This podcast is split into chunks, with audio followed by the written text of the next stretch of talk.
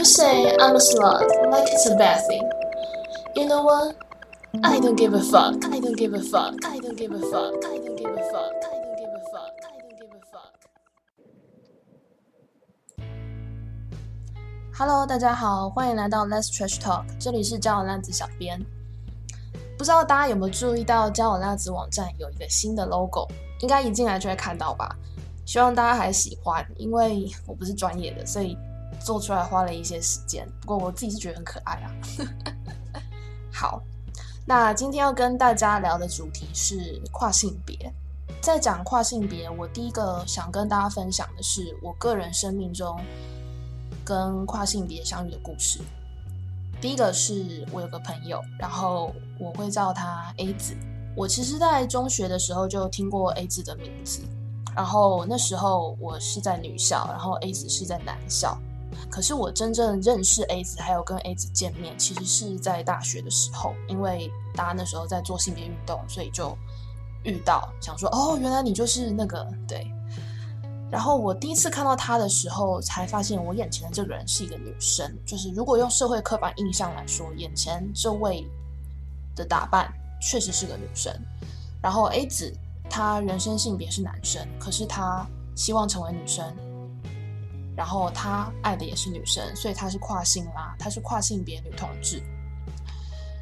我其实并没有花时间去接受这件事情，因为我觉得我没有任何人点头认同，也没有任何人发给 A 子一张许可证，可是 A 子就是那么努力的活着去做他自己，所以我不觉得任何人有资格。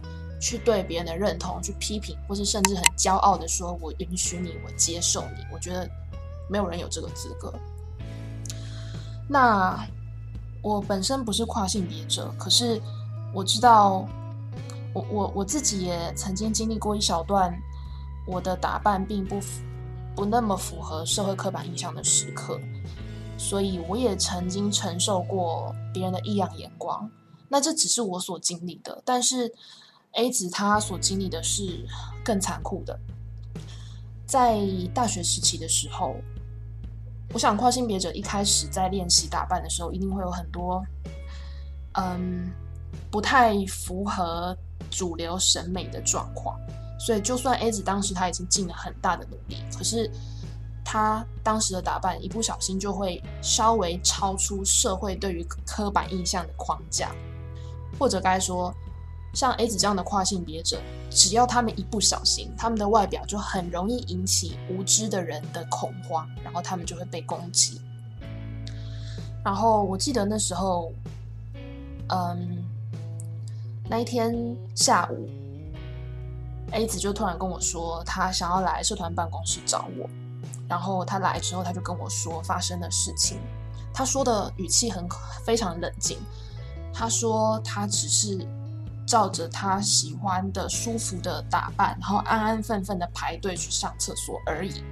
就有人以受害者的姿态说：“A 子的打扮让人感到很威胁。”可是 A 子什么都没有做，他只是在那边排队等厕所。他被攻击的理由其实只有一个，就是人类不知道怎么样将它分类。一旦没有办法为 A 子贴上标签，没有办法把 A 子放进框架里，人类就抓狂了。然后 A 子在叙述这件事情的时候，他说他被攻击不是，就是不是只有言语上的，还包括了社群网络上的那种铺天盖地的很可怕的抹黑。然后他在说的时候，他语气很冷静。然后我，因为我们都是在做性别运动，所以我听的时候，我几乎以为这是一件发生在别人身上的，然后令人愤慨的性别权益事件。然后我就一边骂这些人怎么可以这样说什么之类的。然后说着一些很力不从心的安慰的话，然后下一秒钟，A 子就跟我说：“我可以抱你一下吗？”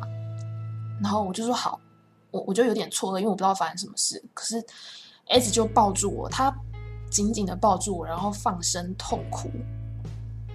我这时候才知道那些攻击对他伤害有多重。他哭到抽，他哭到抽抽噎噎，然后。全身都在发抖，然后我只能搂着他，我其实什么都没有办法做。这是我生命中第一个跟跨性别者相遇的故事。然后 A 子跟我到现在还是很好的朋友，A 子并没有就这样子被被这些攻击打倒，他撑过去了。可是所有的所有的伤痕都是有代价的。我一路一路以来，我一直看着 A 子不断的前进，然后他很努力，他为了不要让别人有话讲，我是这样猜，我是这样揣测的啦，我擅自揣测，他为了不要让别人有话讲。他变得更严厉，也更寂寞。他不断的想办法争取更高的成就。可是我，我对于这样子，其实我内心是很难过的。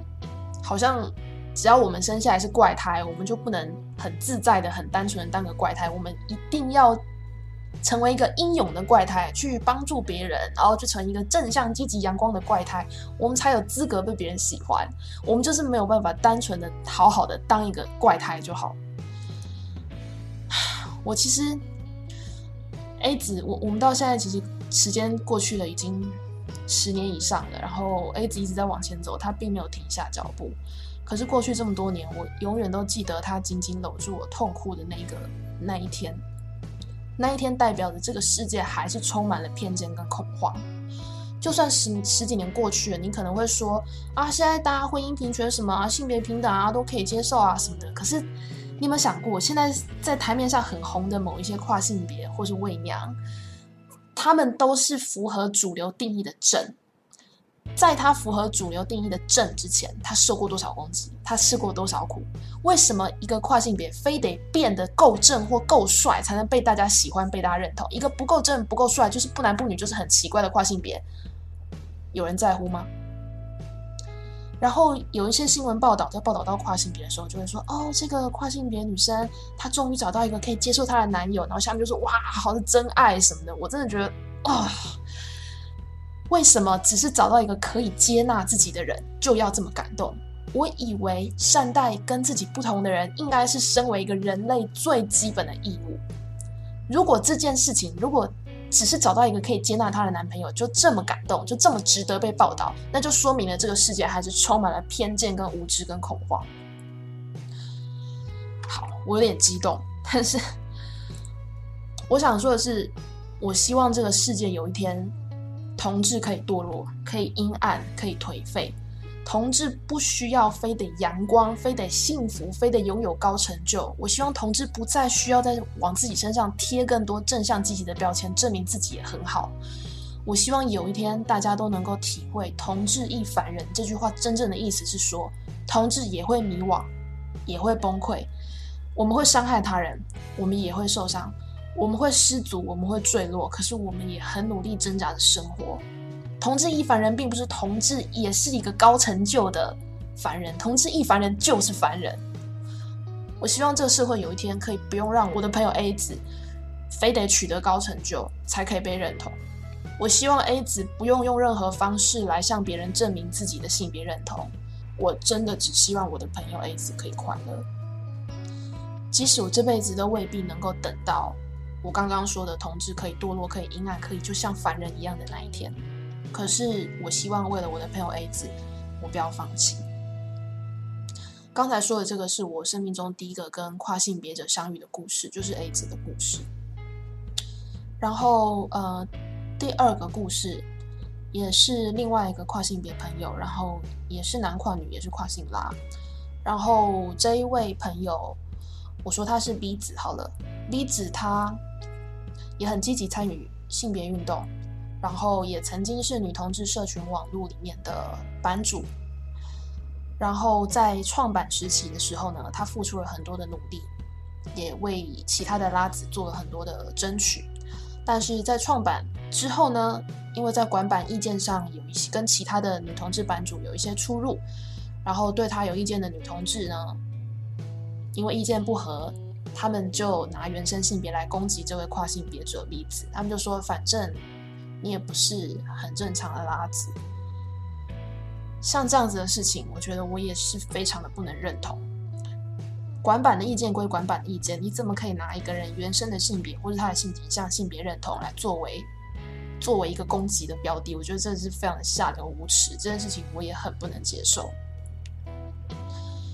然后另外一个故事是我有个朋友，我们叫他 C 子好了，这也是一个男跨女的跨性别者，然后也是跨性啦。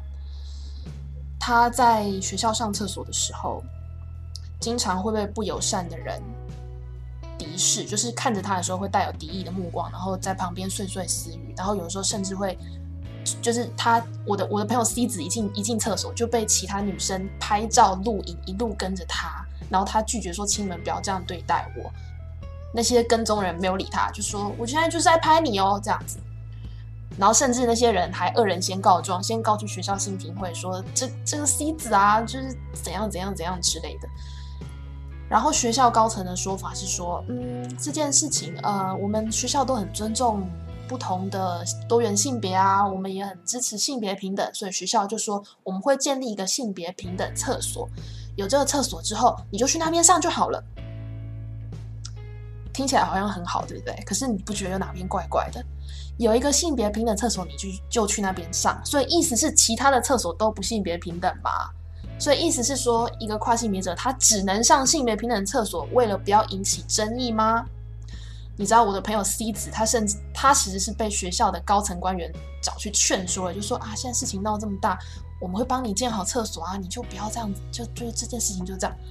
我的朋友 C 子甚至一边哭着对这些官员说：“我知道你们都很帮我，很为我着想。”然后那些官员说：“哦，我们会在门口多贴一些性别平等的标语跟标识。”然后 C 子 C 子在跟我讲这件事情的时候，我们我们就在那边笑，已经是气到笑了。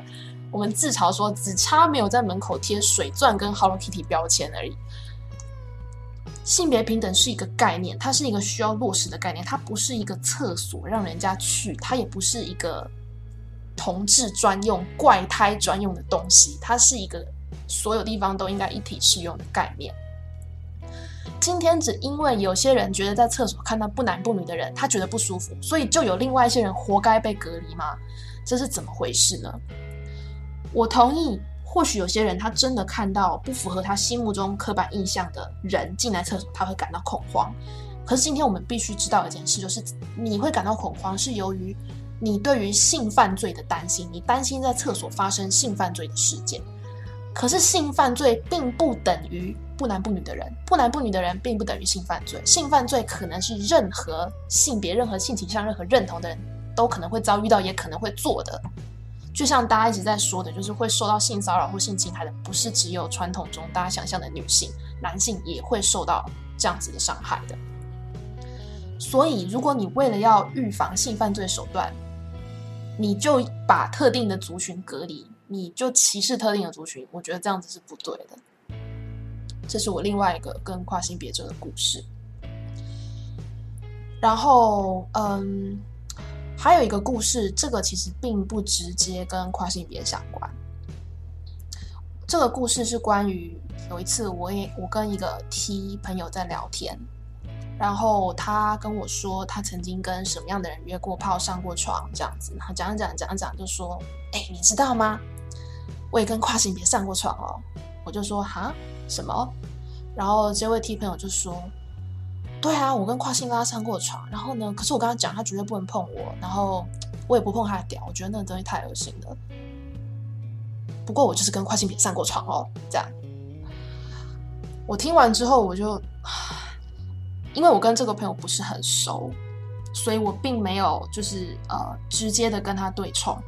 但我要说的是，那个 T 在说他跟跨性别上过床的时候，充满了满满的炫耀跟骄傲，好像就是一件可以拿来说嘴，显得他就是很见多识广，很性别友善，因为他连跨性别都上过，好像很厉害的样子。我想说的是，这不代表你有什么好拿来说嘴或性别友善，但是一点。都不值得拿来炫耀。然后呢，别人跟你发生了什么样的关系，或者你跟什么样的人交往过，不是你证明自己很性别友善的战利品。我的跨性别朋友们，不是你拿来可以炫耀说，我跟他上过床，所以我很性别友善。我一想到如果有人会这样子对待我的朋友，我就觉得我不能接受。所以有的时候我在审，我在审核某一些投稿。某一些投稿，呃，有一些是异性恋男性的投稿，然后他可能抓不太到怎么样才能够通过我的审核，所以他会强调说：“哦，我以前跟 T 交往过，我以前跟 P 交往过。”我只想说，各位，这个通常是反效果。我真的不觉得你跟 T 或 P 或者女同志交往过或发生过关系有什么值得拿来说嘴或了不起的。你跟 T 或 P 交往过，也无法证明你性别友善。然后这句话我同样给所有的拉子：你跟任何人交往过，都不能够证明或是代表你就是一个性别友善的人。别人跟你交往，请重视他们跟你愿意这一段关系，愿意把他们生命跟时间花在你身上的那一那一段，无论是短暂或长久的时间。但是那不是你可以拿来或证明你自己任何意识形态的东西，那不是战利品，那是别人的生命。好，我讲到现在，这是第四个故事。然后关于跨性别者，我还要讲第五个故事。第五个故事是我的，可以说是我的妈吉吧。我的妈吉是 FTM，她是女跨男。然后我们高中是同班。我们高中同班的时候，我们那时候一天到晚是吵架，也不是吵架，就互相亏，然后比谁比较 man。可是我其实到了大学，在做性别运动，看到他写一些文章的时候，我才知道他在写他高中上体育课的时候。为了要遮掩自己的女性性征，把胸部缠起来，然后因为缠起来其实是会对你的身体动作其实是会你会觉得很 K 的，所以他上体育课的时候其实是那个姿势都是不太自然或是不太好动作的。我看到他写文章才知道，原来他高中的时候上体育课是有多么的不容易，因为高中的时候即使我的认同当时是 T。可是我对于自己生理女性的身体，我并没有像我的妈吉那样子的焦虑跟抗拒。我后来才回想起来，其实那时候一起上体育课，面对我我的妈吉，她那些有些不自然的举止，其他的老师还有同学，大部分的人是沉默的。可是你知道，大家就是那个眼光就是异样的眼光。我后来才知道那是为什么。然后我的这个妈吉，她。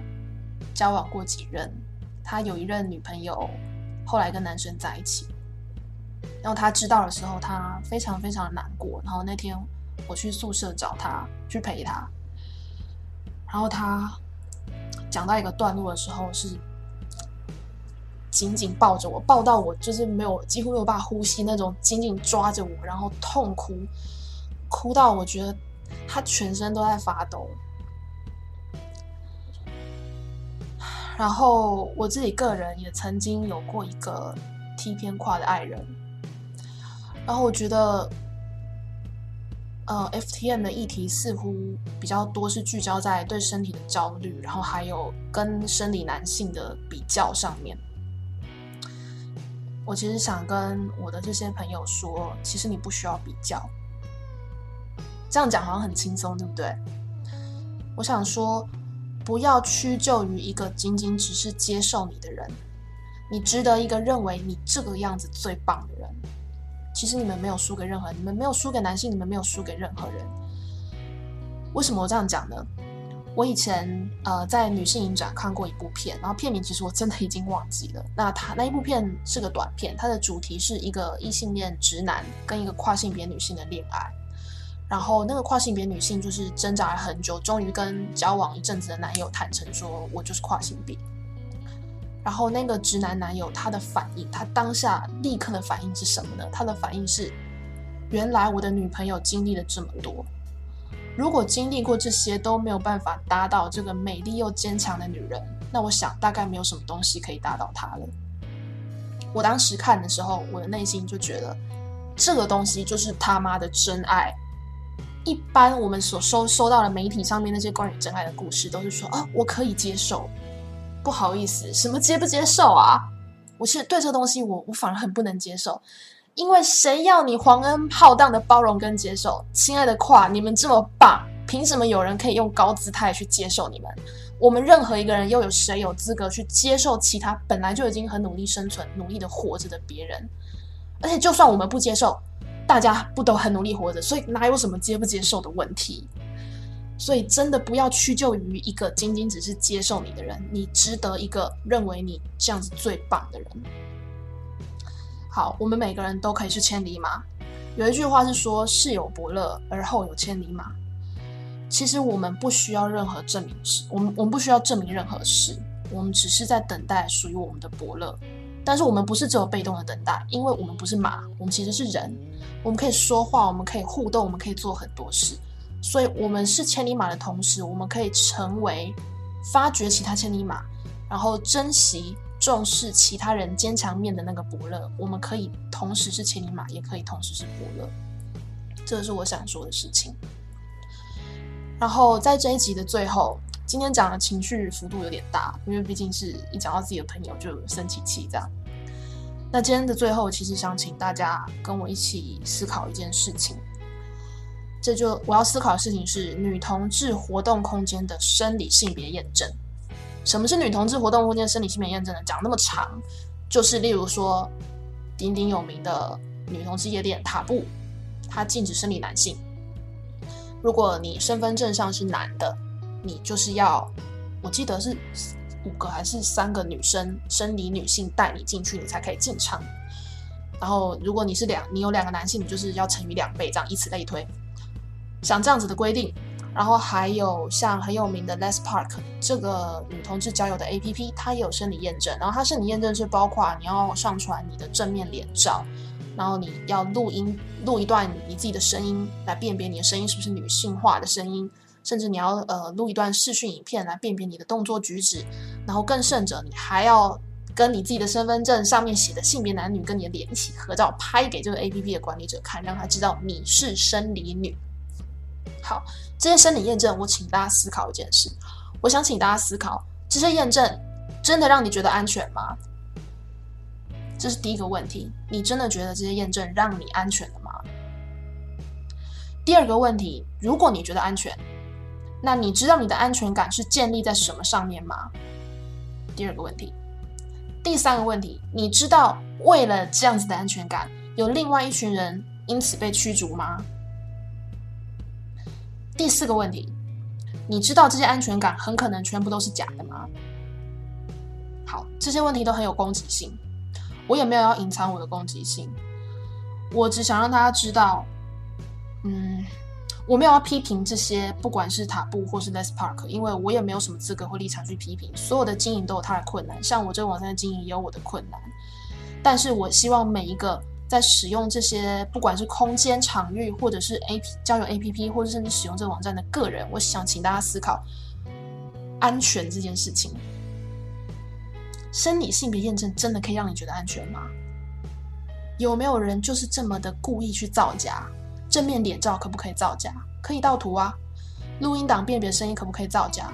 我们不要讲说什么请女生朋友帮忙录一段声音好了，我是不是可以用变声器，用什么软体来变成女生声音？当然可以啊！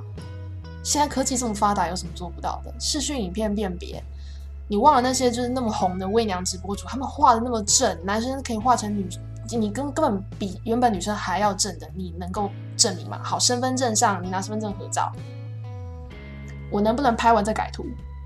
我能不能拿一个伪造的身份证？你查得出来吗？这些安全感有没有可能全部都是假的？有，有可能。而且这些管理者能够对这样做什么事情吗？不行。好，既然不安全，所以我们应该就是好怕怕，然后大家都不要出门了，免得被男生伤害嘛。不，我不认为是这样子的。就像这个站一直都有男生，有男生在看，有男生在寄信，然后有些男生也让人相当的不愉快。可是即使如此。我们有因此而不能发表情欲吗？我们有因此而不能征求吗？我们有因此而不能去爱我们想爱的人吗？没有，因为他们拦不了我们。